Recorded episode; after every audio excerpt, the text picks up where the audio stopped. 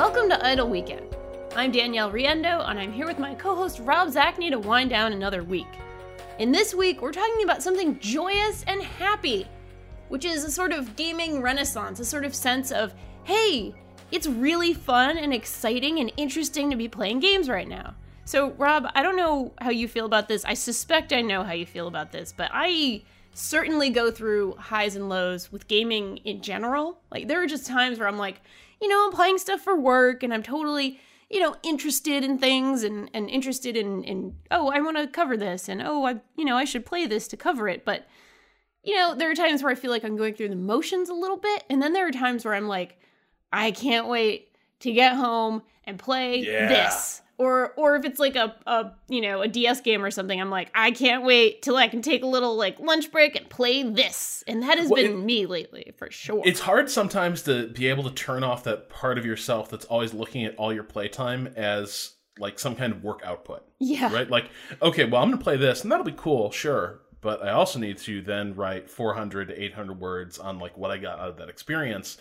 And it's sometimes easy to, like, just not be in tune with that part of you that's like, oh boy, oh boy, oh boy. Yes. I'm just going to, like, you know, turn off the phone and lock the door and play this for like an hour and a half or however much and not even care, like, if it turns into anything. Yeah. It's just for me. That, and when you get back into touch with that, like, oh, it's so good. Yes. This is the feeling where it's like, oh yeah, I my life is fucking awesome. You know, like, because, right. okay, I, I, I love my job. I I, I feel like I, I make a I feel like I make it clear that I have a lot of gratitude to do the thing that I do. But there are definitely times where you get a little burned out and a little tired, and you get a little burned out and a little tired even playing games that are ostensibly pretty cool. So when it's like, fuck yeah, man, you're playing things you love, oh, it's just it's just beautiful. It's like you're young again. So it's like you're here's young a question and happy for you. Again. Yes. Is this just something that, like, for you is happening a bit like a comet on its sort of routine passage through the cosmos of your life? Or has have the games been good to you? And is there, is there a game or two that have uh, brought you to this to, to this almost like childlike innocence yeah. towards towards gaming? There sure have. So I I've been playing Zelda. I've talked about it a lot. I'm actually almost at a point where I'm a little mad at the game right now because I like it so much. mm. And I haven't had this feeling in a, an incredibly, incredibly long time. But I'm enjoying it so much that I'm getting frustrated because it's like, I don't want to play anything else. Like, there, there are definitely even other things that I'm enjoying oh. right now. Like, I've been playing everything, this sort of new, funky, weird David O'Reilly game. I've been playing Nier Automata, which I think is really cool. It's like a really, really cool and interesting action game with sort of this amazing style and this amazing take on A I and what it is to be a person and and, and all these sort of heady sci-fi questions. So I want to be playing more of those other things because they're cool. But I like Zelda so much that I'm like, given the choice in my actual sort of relaxing playtime, you know, not when I'm on camera or, you know, kind of playing something for work, I'm just going to play Zelda. I'm just going to play hours and hours and hours of Zelda. Uh, Breath, uh, of, so Breath of the Wild. Yeah. Zelda is kind of your uh, Calypso and your Odysseus. Yes. And and like, yeah, it's nice. Like you're like, you know, the, you're kind of in love with each other, and the sex is great, and yeah. you're just sort of hanging out in this like uh, paradisical island. But at the same time, you're kind of being a captive now. Totally. And okay, and like you're a willing captive. Yeah. But at the same time, it's like, Eh, I've got other things I want to be doing. Those other islands look nice, too. I know they're nice because I've been there for a brief time, but I just keep coming but back. But you just can't. Yes. I, just, I can't. It is funny. It's not like a real problem, but it's it's one of those things where it's like, God damn it, stop being so good. Like, I'm almost willing for it to be like, all right, Danielle, you're done. Like, you, you did it. You're done. You, you've seen everything. You've done everything. Okay, we're done now. But there's so much stuff in that game, and I actually want to do all of it. And this is the first open world game where I've actually wanted to do everything since The Witcher, which we've also talked about. But and yet they're yeah. so very different. So different. There's such different approaches yeah. to open worlds, right? Like The Witcher is just like a massive, sprawling, non non-linear, like fictional space yeah. that you can go explore. But it's not like is not really a dynamic world uh, right. in, in a lot of senses, uh, and it, it, it you you still are go- basically going to be going to these places and fulfilling these quests, and that's just kind of a little bit rote. Whereas like Zelda seems like there's a lot more dynamism to it, yeah. and there's a lot more um, ways you can interact with the world and make it interact with itself. Yes, it feels like an actual sandbox, and I know that was the term we we, we used before. Open world games, and I think it's more appropriate here, like an, an actual sandbox where the things all physically interact in fascinating ways and unexpected ways and wonderful and surprising ways. So yeah, it's, oh god, it's so good. I, I'm mad at this game for being so good, but it's so good. And it's, uh, so, I mean, it's good for a lot of reasons that I actually can articulate be, beyond just saying it's good. Uh, but I think it's that element of surprise and that element of of sort of interaction on that level and like systemic interaction, but it still feels whimsical in a good way, and it still feels somehow the pacing, you know, actually feels really, really, really good, even though it's self-directed. And I think that is the sort of genius of that game. No matter what you do, it's going to be fun, and there's going to be different options available to you. You're never actually just doing all the races, quote unquote, or all the, you know, all the tower missions or, or whatever. Everything is sort of its own little puzzle, its own little thing to figure out with multiple valid solutions. And that's that's what's making it stick, I think, so much. Yeah, I'm interested in, in that aspect of it, because usually when you've sunk this much time into a game, it can sometimes feel like you, you you've seen its tricks. You you yeah. see how things can be made to interact with each other. You know how you know the combinations that are possible in the game, and it's starting to pale as a space to explore. Yeah, typically that doesn't seem to be happening here, and so I'm curious, like, what is? And, and I'm going to be unfair, and so you have to narrow it down to one thing. Okay, because you can't. The answer can't be, oh, it's all good. We got to, I really want to like pin down here. What's what's keeping you coming back and back and back? Like, is it is it dungeons? Is it just uh, you know the, the the beauty of of exploring the space? Is it still seeing like new stuff and encountering like new things that you didn't know existed in this world? Like, what's what's happening here? Yeah. And you know, as we as we approach or pass hour one hundred. Oh, probably at this point. Um, I would have to say, I would have to say it's the sense that there are no bad choices. Any direction I go in, I'm going to find something that I personally find interesting and fun to do. Whether it is that exploration, I'm going to actually find new things every time. Now, I'm sure that will eventually run out. There, there's no, it's not an infinite universe, certainly, but still many, many dozens of hours into it, I'm still finding new things. I'm still finding like a new island or a new mountain peak. And there's something everywhere. There's something that actually is fun to interact with everywhere. I'm having so much fun in the shrines. I'm having so much fun in the actual sort of story dungeons, even though there are pretty few of them. I think there's only four main ones and then probably go to the end. I haven't even done the end game yet. Not even close. Like, I'm having too much fun fucking around and also doing sort of all the, the small dungeons, the shrines. Um... Just playing around with things. Like, I, I'm trying to now solve things in ways that are not necessarily intended to be solved. Or not not that they're, like, completely wacky, but, hey, what what about this? What if this works? What if I can get to this ledge using this item instead of the way it was sort of intended? And that's so much fun. It's like, we're doing little science experiments with Zelda, you know? So it's that general sense of there's no bad decisions. Like, everywhere I go, there will be something cool. And that's incredibly, incredibly hard to do, and incredibly, incredibly rare. See, this is dangerous, because you're catching me also on an upswing with games. Yeah. And I'm like, I wonder if I could find a Switch today. I'll bet I could. Oh, man. I'll bet I could go get a Switch today. But then I'm like, oh, no, I can't do that, because, like, the last thing I can afford is just to get, like, go plummeting down this rabbit hole. Oh, yeah. Um. So, so has it been Zelda that sort of created this this moment, this this renaissance for you? Like, did Zelda come along, take you by the hand, yeah. and lead you into her wonderful world of games. I mean, she or did. Or were you already primed? She did, but I was somewhat primed because I had previously been so obsessed with Punch Club like a month and a half ago. Really? That I was like, I think I was ready to fall in love again. You know, I was ready I, because I, I was seriously obsessed with that. I was playing that everywhere I could go. And it helps that it's a three D S game, so I could actually bring it to work. And if I was like, I'm going to take a little twenty-minute Punch Club break and, you know, beat that and did all the extra stuff in that game and just loved it to death, honestly.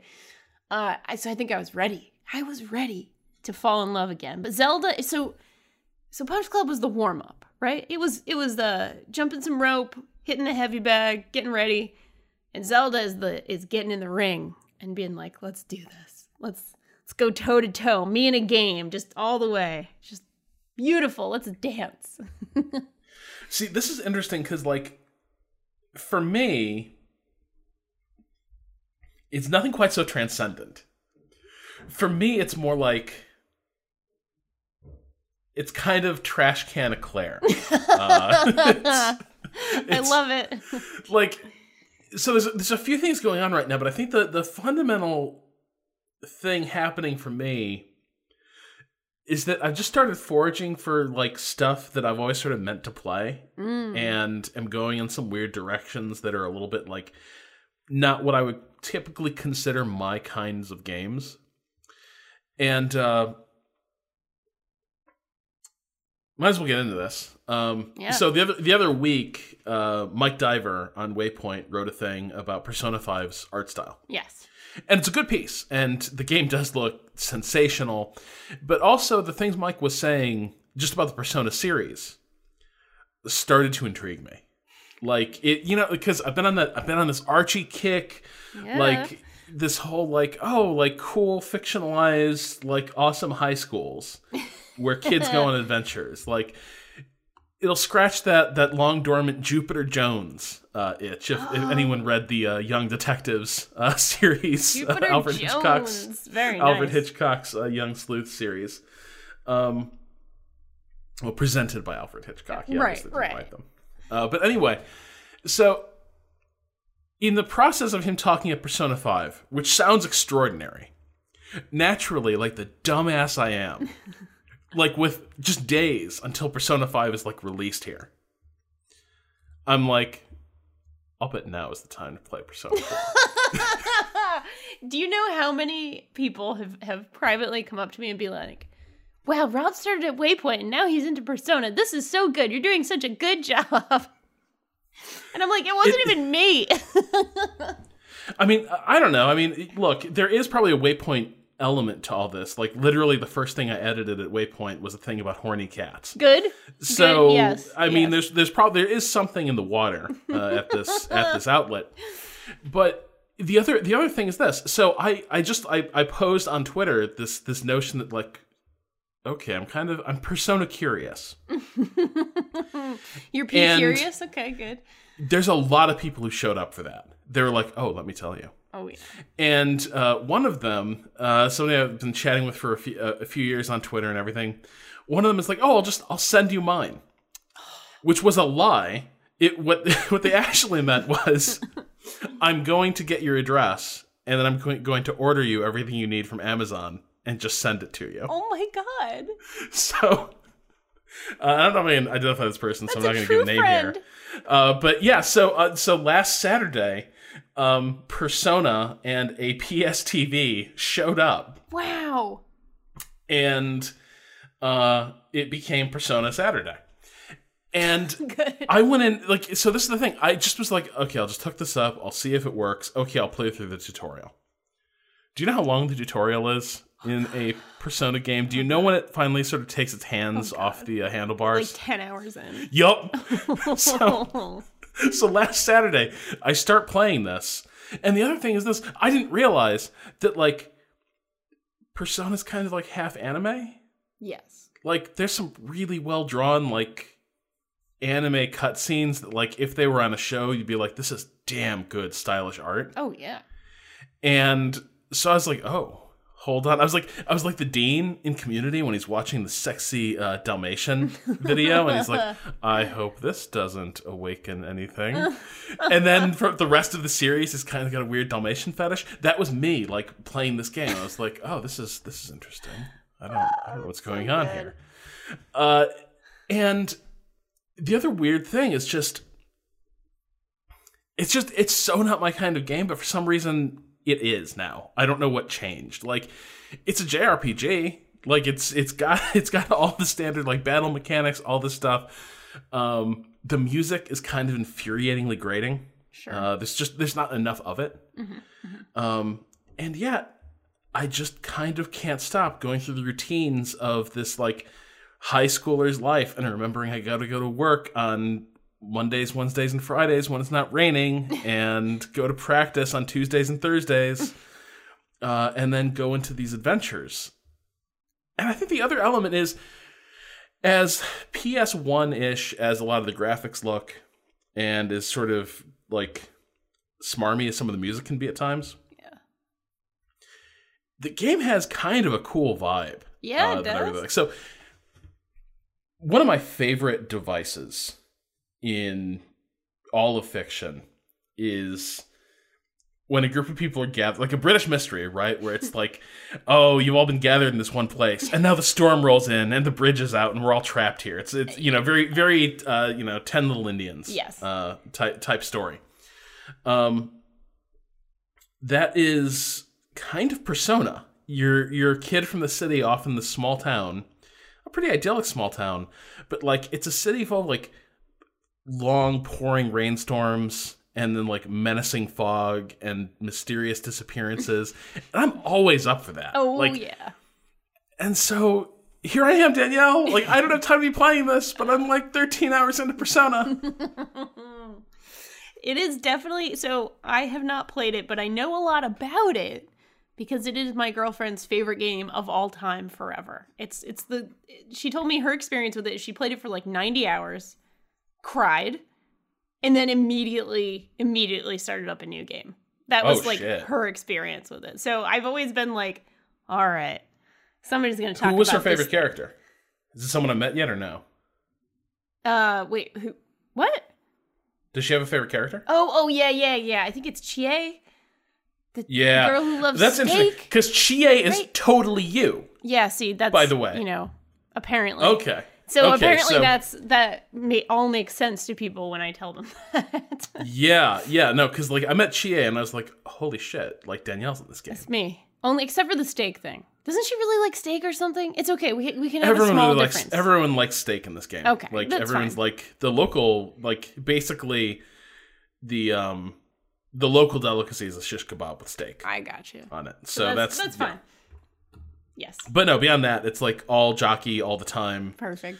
Um, yeah, it's it's awesome. And really also kind of it. kind of violent. Not in a, not in a mean way, but like just enjoys like whooping ass. Yeah. Yeah, that yep. That sounds sure sure sounds like me. Yeah, wow. So Persona was kind of like setting you up. It really the, was. Like really it was like Persona vouched for you. Yeah, you know. It's basically like I have to be very grateful for Persona for that reason. So yeah, that's pretty good. So God, I'm gonna have to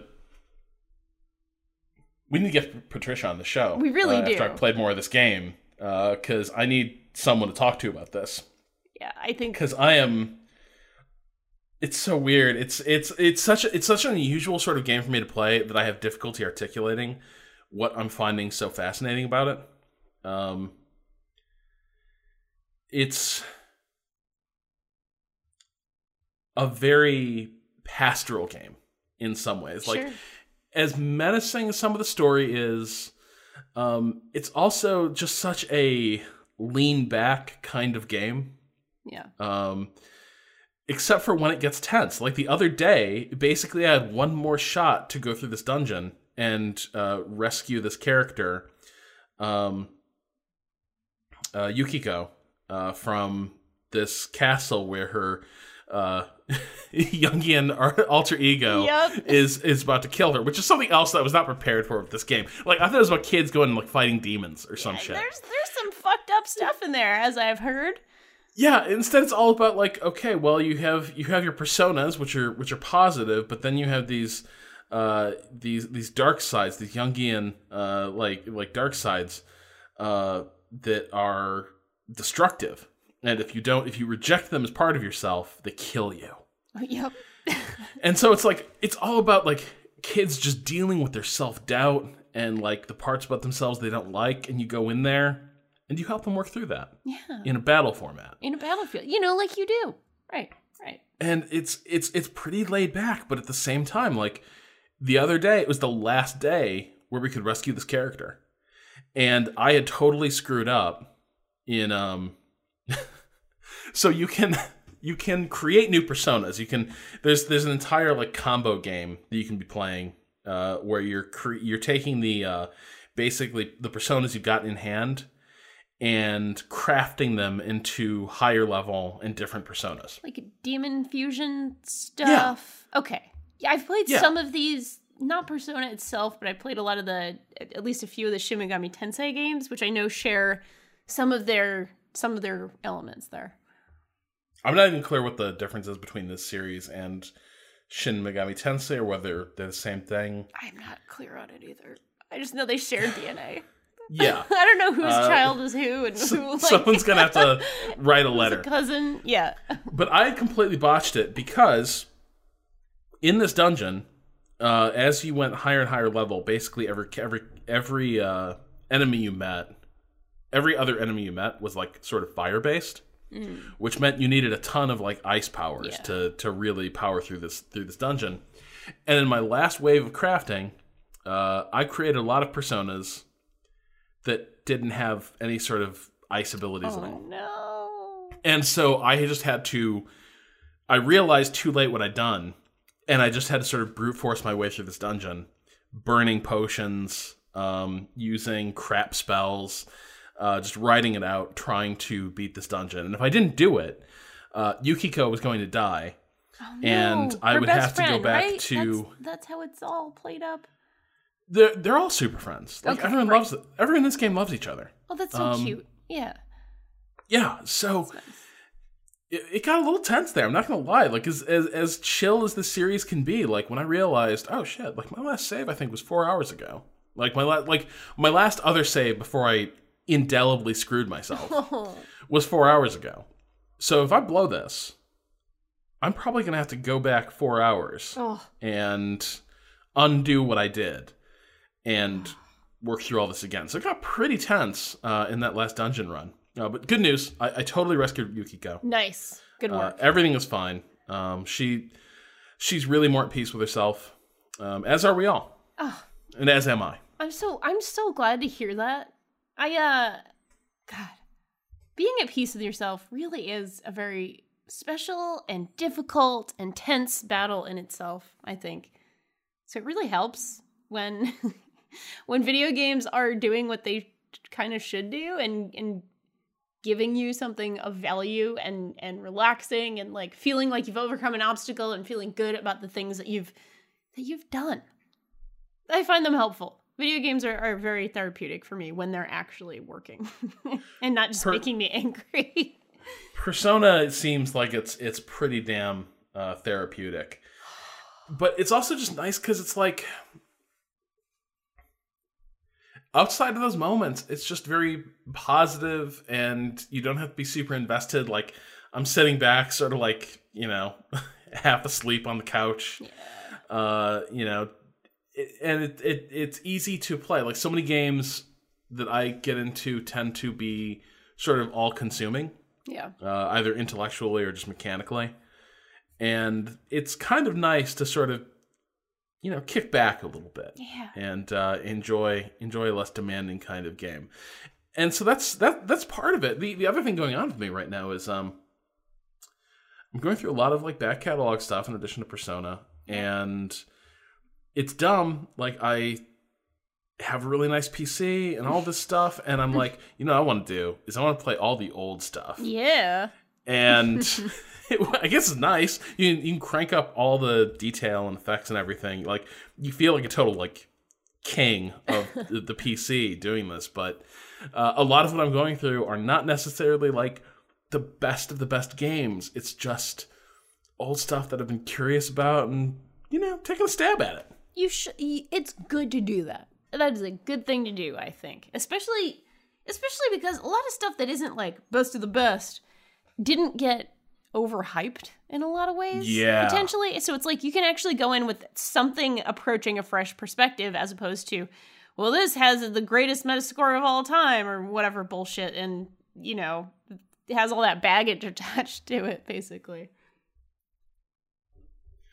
So besides uh, besides Zelda, like yeah. I'm curious, what else is what else characterizes your current gaming renaissance? Like, what are and Zelda's kind of keeping you hostage, but like, what's the other stuff you're into right now, and what's the other stuff you're excited to be getting into uh, once Zelda kind of relinquishes its hold? Yeah, well, friend of the show, uh, shout outs to Amanda Cosmos, introduced me to Nier Automata the other day.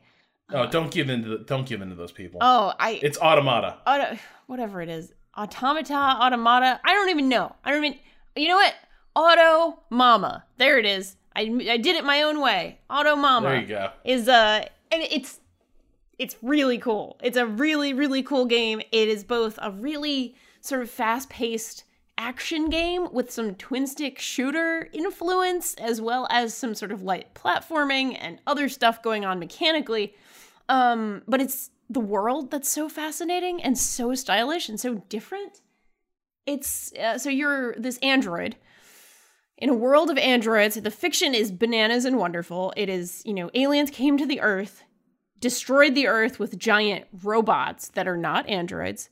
Humans left, they fled to the moon and created androids that look like humans and have emotions, even though they're supposed to suppress their emotions. And those androids were sent to defeat these robots. So there's this whole android society of people, really, they're they're people, that's the thing, who have a lot of complex emotions and complex feelings and complex thoughts, but they're not human. So there's this whole sort of big question, you know, big sci-fi question about sort of personhood and what it means to be a person and what it means to be not human, but also a person. And it's and it's in this sort of delicious layer cake of action and incredible style and incredible costuming and amazing animation and just sort of a beautiful and weird vision of the world, a vision of a world that's all made of machines, but different types of machines with different sort of abilities, uh, intellectually speaking. And it's, God, it's so anime too at the same time. Like it's, it's you know, the heightened emotions of anime as well as all of this stuff and the fucking outfits from anime as well as all this stuff. So it's, God, it's so fascinating. So I played the first little section, you know, under Amanda's guidance and really enjoyed it, really enjoyed playing it. And then she started she started showing me other parts of the game, uh, which was really, really cool. I won't, uh, you know, spoil anything, but there's just a lot of fascinating, visually arresting stuff going on. There's a lot of very beautiful, deconstructed and reconstructed spaces, let's put it that way, on Earth. And the sort of android Uh, base or whatever uh, that you sort of start out from has this incredible like two thousand one meets Metropolis look to it. Like it's almost oh monochromatic. It's not one hundred percent monochromatic, but almost, with the dramatic lighting and the incredible architecture. And it's, God, it's so beautiful. I almost, I almost like it as much for its sort of style and thematic stuff as its gameplay. But I, I also found the gameplay very interesting. I'm not exactly great at it, but I, I definitely enjoyed it. So that maybe that's why I'm so eager to get off of Zelda Prison Island, uh, even though I love Zelda Prison Island so much, just because there's another island not too, too far away that is awesome and fascinating. And one of one of the coolest things about Nier, I, I will say this, is that there are something like twenty-six different endings. And, uh, you know, apparently play through the game once, and then you, you really should at least go through again because it's completely from another point of view, which I, I love that approach in any kind of storytelling. It's like, oh, the same general story, but completely framed uh, differently. And there's also a lot of little endings. Like, you can die in a certain way, and it's it's very funny. It's like, oh, did you do this thing? Well, then meh, roll credits, and then it's kind of cute in a way. There's a lot of humor there. I, I'm just really digging it. I haven't... Uh, so... Fully, fully yeah. dived in, but my my toe was dipped And I would like I would like a full immersion baptism into this. If I can pull myself away long enough, basically. Yeah, I think, um, you know, Patrick wrote something uh, on, on Waypoint about basically how freaking depressing this game sounds. Oh, um, for with, sure. With, with, human, with robots are trying to mimic human behavior um, and feeling like human sorrow for things that they couldn't ever experience. Uh, it's... It, I, I don't know if I can handle that, um, but it sounds it sounds super good, yeah. and yeah, I'm I'm I'm really excited by everything I've heard about this uh, about this game, and I think maybe something else that's happening to sort of spark this gaming renaissance is just there's so much good stuff right now. Yeah, there's so much good stuff. Like the reason I'm playing Persona four is related to the fact that Persona five is uh, supposedly great. Yeah. Um, the, the hype around that is, is extraordinary, and it's not unfounded because the game's been out in Japan for quite a while, yeah. uh, as I understand it. So it's not an unknown quantity. It's just it's it's something that's taken a while to make its way to us. Um, you know, Nier is definitely near the top of. uh, yeah. uh, Nier, Nier is very proximate to the top of my list uh, of of things I want to play, and I was cool with like sort of that being the next thing I was going to tackle. Except that the other day, um, Matt Wise, yes. uh, the, who we both know from the M I T Game Lab, friend of the uh, and, show, friend of the N Y U. Show, Matt Wise, friend of the show. Um, we still need to we, we still need to get him back to discuss. Uh, now that we've got our format sort of set up, we yeah. need to get him back for a proper episode because uh, we had a hell of a conversation with him about System Shock one. We sure did. Um, we were sort of workshopping what we're going to do with the show.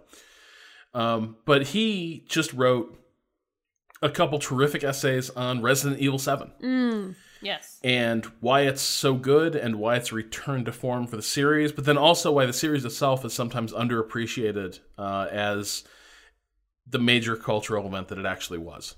Sure. Um, and, but reading him on Resident Evil seven immediately sort of caused that to rocket to the top of my list where I'm like, oh, I need to play that. It's on sale this weekend. Maybe I need to dive into that. Haven't played Resident Evil since Resident Evil two, but, uh, oh, wow. uh, no, no, I, I played around a little bit with four, um, but I haven't really played the series. I don't think I've ever finished a Resident Evil game at all. Uh, so I think something that's going on, it's very easy to sort of fall back in love with games when it almost feels like everyone is getting swept up in how good the gaming is. Yeah. Like, I'm not sure I've seen a moment full of this much enthusiasm for good games uh, in quite some time. And it's making it really easy to get pumped up for whatever game you're about to play. Yeah. It's nice. I, it's like, well, you know, the world is difficult politically and complicated, and uh, maybe there's... As the administration found out the other day. Yeah, that's the thing. Like, I, I wonder if we need this right now, and that's part of what's happening. I, I don't know. I, that's just a sort of a a thought. And I also don't want to. I don't. I don't want to jump into the trap of like, literally everything is because of our administration right now. There's there's yeah. a lot of things going on in the world that that are certainly related to that, but are not necessarily due to that. Uh, so I, I don't want to fall into that sort of either, but. It, I think it's, I think it's safe to say a lot of people are pretty depressed and distracted, um, based on sort of the, the way the world feels right now. So mm. maybe we do kind of collectively need amazing entertainment. I, I feel that way about mm. movies right now too, like especially when it was like Logan and Get Out, and maybe those are maybe those well, are the two. But yeah, for, for are... a minute, you know. Which are also pretty political. Yes, they are. Uh, they absolutely are. I mean, I guess. Well, now I'm worried. Now, now you got me worrying that this this magical moment that we're experiencing is the start of our internal exile, which is also not good. Oh no! Like, oh man, the world's difficult and horrible. Oh, uh, but it's okay in Inaba. Yeah, it's it's okay in. Mm, I don't even know if it's Hyrule. I guess it is in, in Breath of the Wild. I, it's like post, post, post-apocalyptic Hyrule, so it's some that version works. Of Hyrule. I had to think there for a second. Yeah, I uh, that that could be. It probably is a, a part of it that people are more invested in in sort of escapism. Uh, it's certainly also... true that these games are also very good. Like it doesn't it doesn't hurt. I mean, it might just be you know fortuitous that hey things things kind of suck for many many many complicated reasons right now, and uh, hey it sure helps that our entertainment is so fucking good right now. I don't think it's like. None of these games were actually sort of thought up in the last year. It's taken years for a lot of the bigger budget games to be made, obviously. So it's not just like a response to anything. It just happened to happen this way. Maybe. Well, should we move on to uh, I, yes. our, our weekend correspondence? Sorry, on, that, like, on that cheerful note? Like, mm, maybe everything's terrible. Yes, I think on that note, uh, we should move right on to weekend correspondence. And I will uh, I will read our first letter, which comes in from Alberto uh, in San Diego, California. Alberto writes, "Hey, D N R. I'm writing in to ask, where are the historically authentic action R P G games? When I finished Witcher three, possibly my favorite game ever, all I could think of is how I wish somebody would put that talent and effort towards make, creating an authentic depiction of, say, ancient Rome, or ancient Pompeii and Roman life in the early empire. Yes, there are enjoyable games that use historical settings, such as Assassin's Creed and any number of strategy games. I find these games tend to use history more as set dressing than as setting, though. They also often revert to popular stereotypes of whatever period or society they are depicting. Kingdom Come: Deliverance is the only R P G currently in production that I'm aware of, which seems to be going for as much authenticity as possible, and I'm quite excited for it. Considering the popularity of history as a subject, where are all the others? I'm guessing the answer has a lot to do with things like marketing and a lack of time slash money to do the requisite research. I would still like to hear your thoughts on the subject. Would these sorts of games even interest you?" And we've got we've got a cool uh, P S in here as well from Alberto. P S Regarding generals who retired slash died of old age after long successful careers, there are plenty of famous ones. Just off the top of my head, uh, as a Romanist, there is Scipio Africanus. Scipio Africanus? Scipio. Scipio. All right. Augustus. Uh, so uh, Scipio Africanus was fifty-three. Augustus, seventy-five. That's very impressive. Uh, I'm editorializing. Back to the letter. Trajan, sixty-three. And Constantine the Great, sixty-five. To this meteoric rise and fall trope, the longer you fight and the more powerful people you piss off, the larger the chances are it'll end badly. In the last few three M A podcasts, Rob and guests have brought up uh, random chance, and the ancients knew well that luck had a lot to do with winning wars. Julius Caesar literally said the die is cast when crossing the Rubicon. Statistically, the more you have to roll the dice, the worse your odds get of not rolling badly in the long run, no matter how well you've prepared or how much skill you have. So the generals, like Napoleon, who are constantly pushing their luck, are probably the ones most likely to have it all come crashing down. Oh... Good. All right, that's a really good point. And uh, I am I, I like to think of myself as a very incredibly junior student of history who is very eager to learn more. So I would love uh, games that that actually really do historical settings uh, with, you know, with honor and decency and, and you know, really doing their, their, their homework. I suspect uh, the the... The biggest hurdle to that is, is budget, and also the fact that a game that's really truly authentic and and sets you as, you know, a person who lived in many medieval societies is that it wouldn't be much fun. That, uh, you know, your life would be short and brutish and so on and so forth. Or maybe you're a merchant and you sell fish and there's kind of not much else you do other than sell fish and die of a plague when you're thirty-seven. I don't know. I mean, I'm being flippant right now, but I, I do suspect... the kind of budget that you would need to recreate a full sort of working, beautiful city with N P Cs and that kind of R P G, you're going to go with very accessible and, and for want of a better word, uh, mass market gameplay than something that's like, no, I really, I really want to get a very clear meditation of what life was truly like for people in this era or this society. Uh, and, and folks who might want to do that and do it, uh, you know, with with that sort of level of authenticity probably aren't working with that kind of budget. So that would be my suspicion Doesn't mean I don't want it to happen. And it doesn't mean that it couldn't happen in, in like a smaller setting. You know, you could certainly make something like that with a very small budget in, in Unity or even Game Maker. Uh, it just probably wouldn't be a, you know, vast, glorious, perfectly lit three D city. It might be a two D depiction, that kind of thing, sprite art.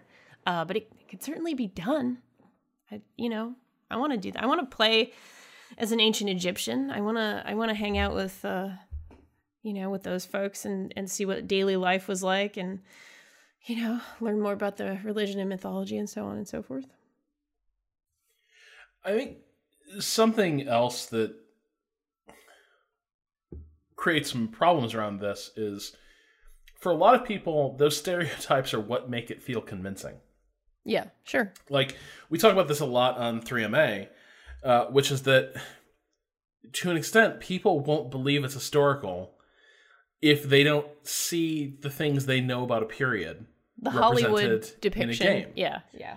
Yeah, exactly. Or it doesn't have to be that Hollywood necessarily. It's just they want to see the more well-known aspects of something uh, represented. And yeah, frequently that is Hollywood, but sometimes it's it, it's not.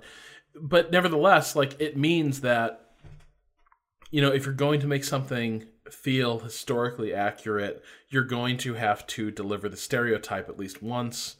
Um, otherwise, people will be asking, like, well, why didn't you include uh, include that part? So if you're making a game about uh, the French Revolution, it's going to be a lot of stuff about uh, the Committee for Public Safety and, uh, you know, the, the Reign of Terror and, uh, you know, Robespierre and all these really familiar things that people know about the French Revolution. Um, and what's going to get left out of a, a lot of it are maybe lesser known aspects of it, right? Maybe the, the you know, the fact that it wasn't always this fever pitch um, yeah. Tale of Two Cities uh, style. Uh, living through it wasn't this, wasn't necessarily this, like, you know, always cranked up to eleven vision of the French Revolution. Like, sort of, you know, life goes on as it often does. But unless you have uh, a guillotine set up in the player's eye line where executions are going on, it's going to be like, well, where the hell's the real French Revolution? Uh, so I, I think that's, you know, that's, that's a real hurdle, is that a lot of times an effort to be historically accurate is going to create something that doesn't uh, feel right to people. Um, so I think that's, that, that that's a major obstacle, and I don't know uh, how easily you can overcome it. I think The Witcher kind of does by locating itself to a fantasy world, right? Yes.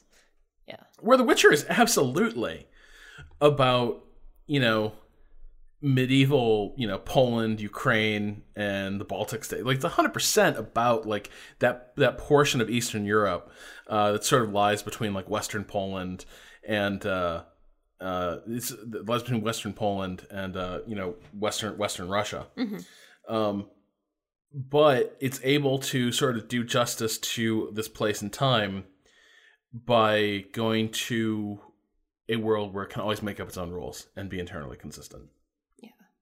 So I think that's that's a big part of it. Um, but yeah, there's there's a lot of there, there's a lot of settings that would be, you know, awesome to, to see people explore more. Like, you know, where's uh, it, it'd be cool to see a modern take on Darklands, uh, for instance, the mm. the Thirty Years' War uh, R P G, uh, which sort of wove in uh, fantasy elements.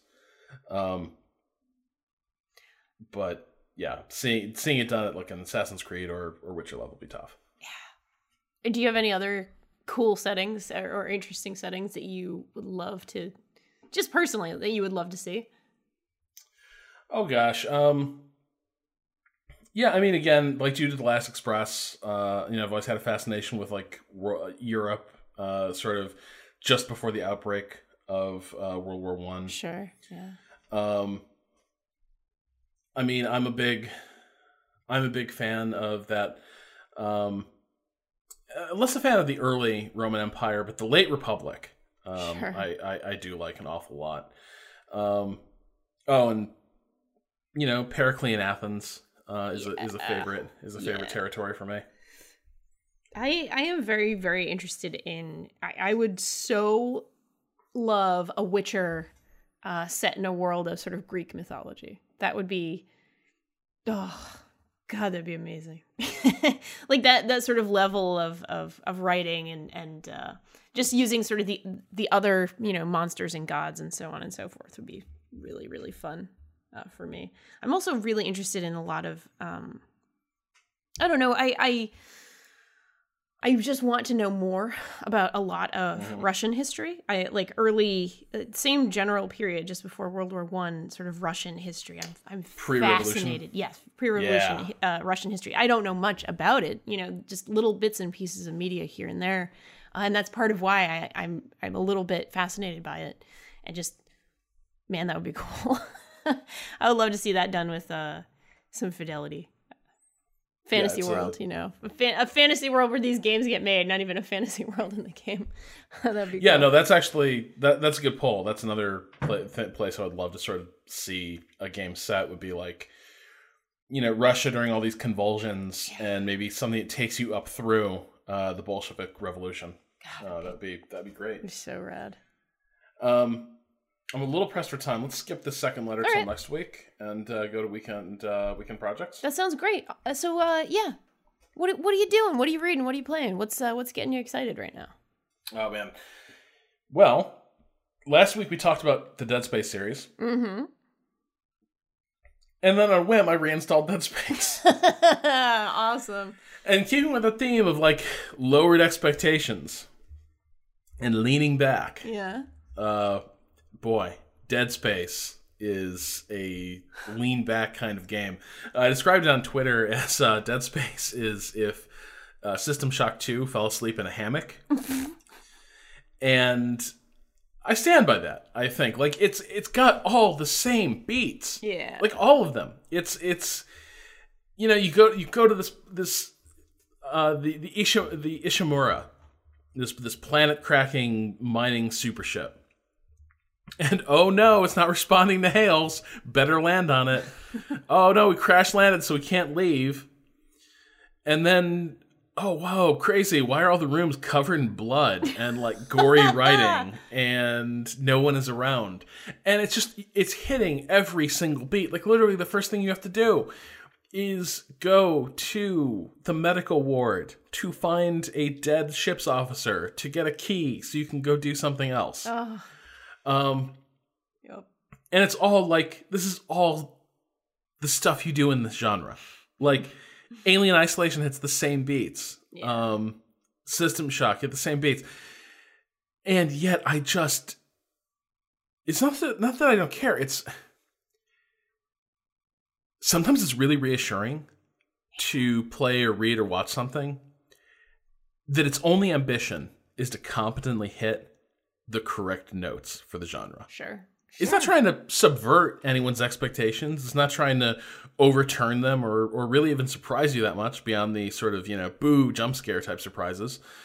All it wants to do is use that classic motif of a group of dumbasses mm-hmm. on a derelict space station or ship. And something went terribly wrong. Yeah. Yep. And you have to puzzle out what went wrong while trying to restore parts of the ship's functions long enough for you to make your escape and warn the outside world. Oh, I That's love it. all it wants to do. Yep. It does it perfectly well. It's not that scary because it's all so familiar. Sure. It's not that hard because, as we ta- discussed last week, you can just shoot everything. Like, oh no, what's a, it's a monster. What do I do? You shoot it. Just shoot it. You shoot face. it like the other ones. Not the face. No, that's that's its great twist. Oh, that's right. You shoot right. the limbs no off. No headshots. That's right. You had to shoot the limbs off. That's right. That's right. Yeah, and so a lot of times, just like, oh, just cut this leg off. All right, it's it's like you're it's like you're carving up a chicken as, as you try to kill these things, and about as intimidating. But I just don't care. I'm like, I want. Alien Isolation is sort of a grinding level of terror. Oh, yeah. Like, it wants to break you down. You are being hunted. It's not predictable. You can't fight. Um, it's just, like, oozing with menace. And it's more effective because it's it's it, it, it's it's a better horror game. Yeah, uh, yeah. And it's, it's, it's, it's, it's drawing from the masterpiece of sci-fi horror. Yes.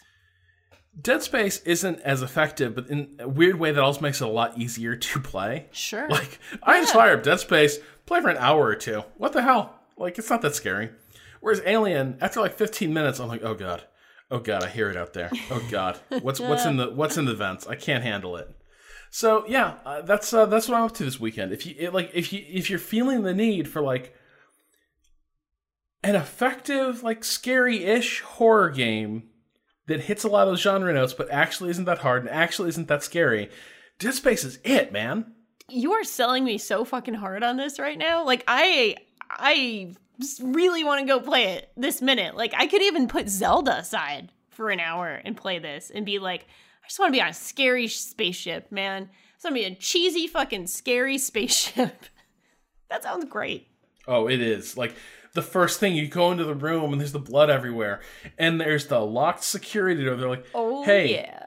Isaac, go through that door and get on the other side of this big partition from the rest of us. Push that button and we'll see what happens. Oh, good. Yeah.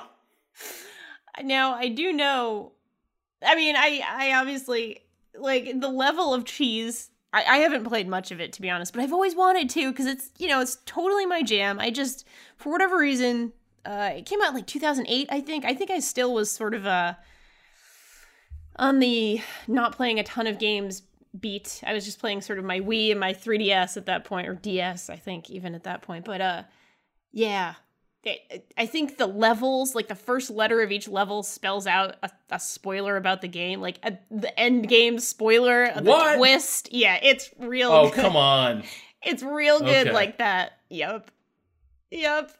So I'm, uh, I, I really want to play it now. So I, you know, on that note of things that, that really are just hitting uh, genre beats that you love, I played a, a free demo and actually a very, very sort of meaty little game in itself.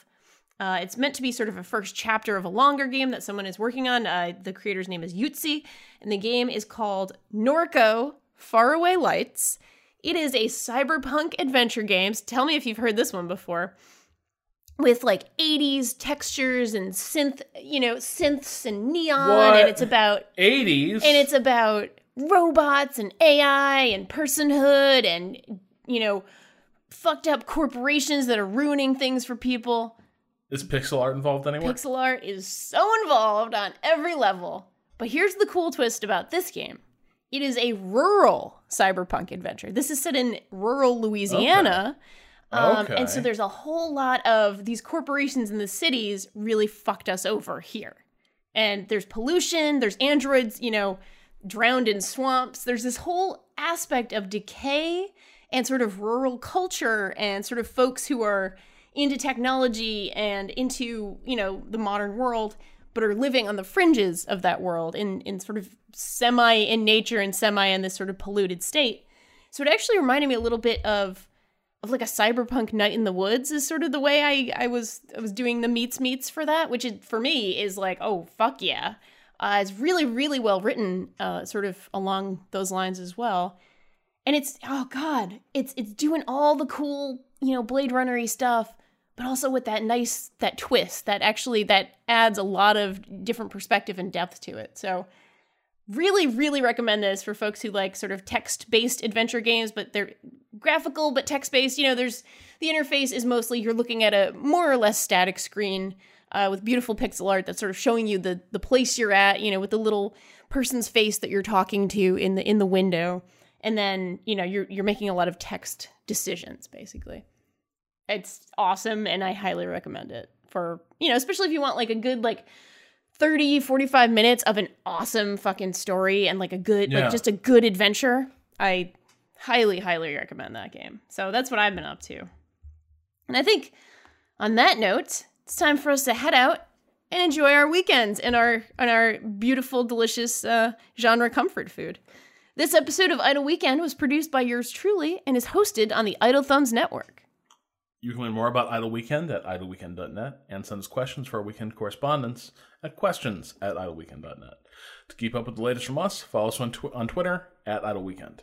And we really do appreciate you spending time with us, and we also really appreciate it if you'd take a second and rate us on iTunes, and if you would tell your friends, Tell your enemies, tell your parents, tell your android that you found at the bottom of the swamp all about us. Anybody that you think might enjoy our podcast, word of mouth helps us so, so much, and we really, really do appreciate it.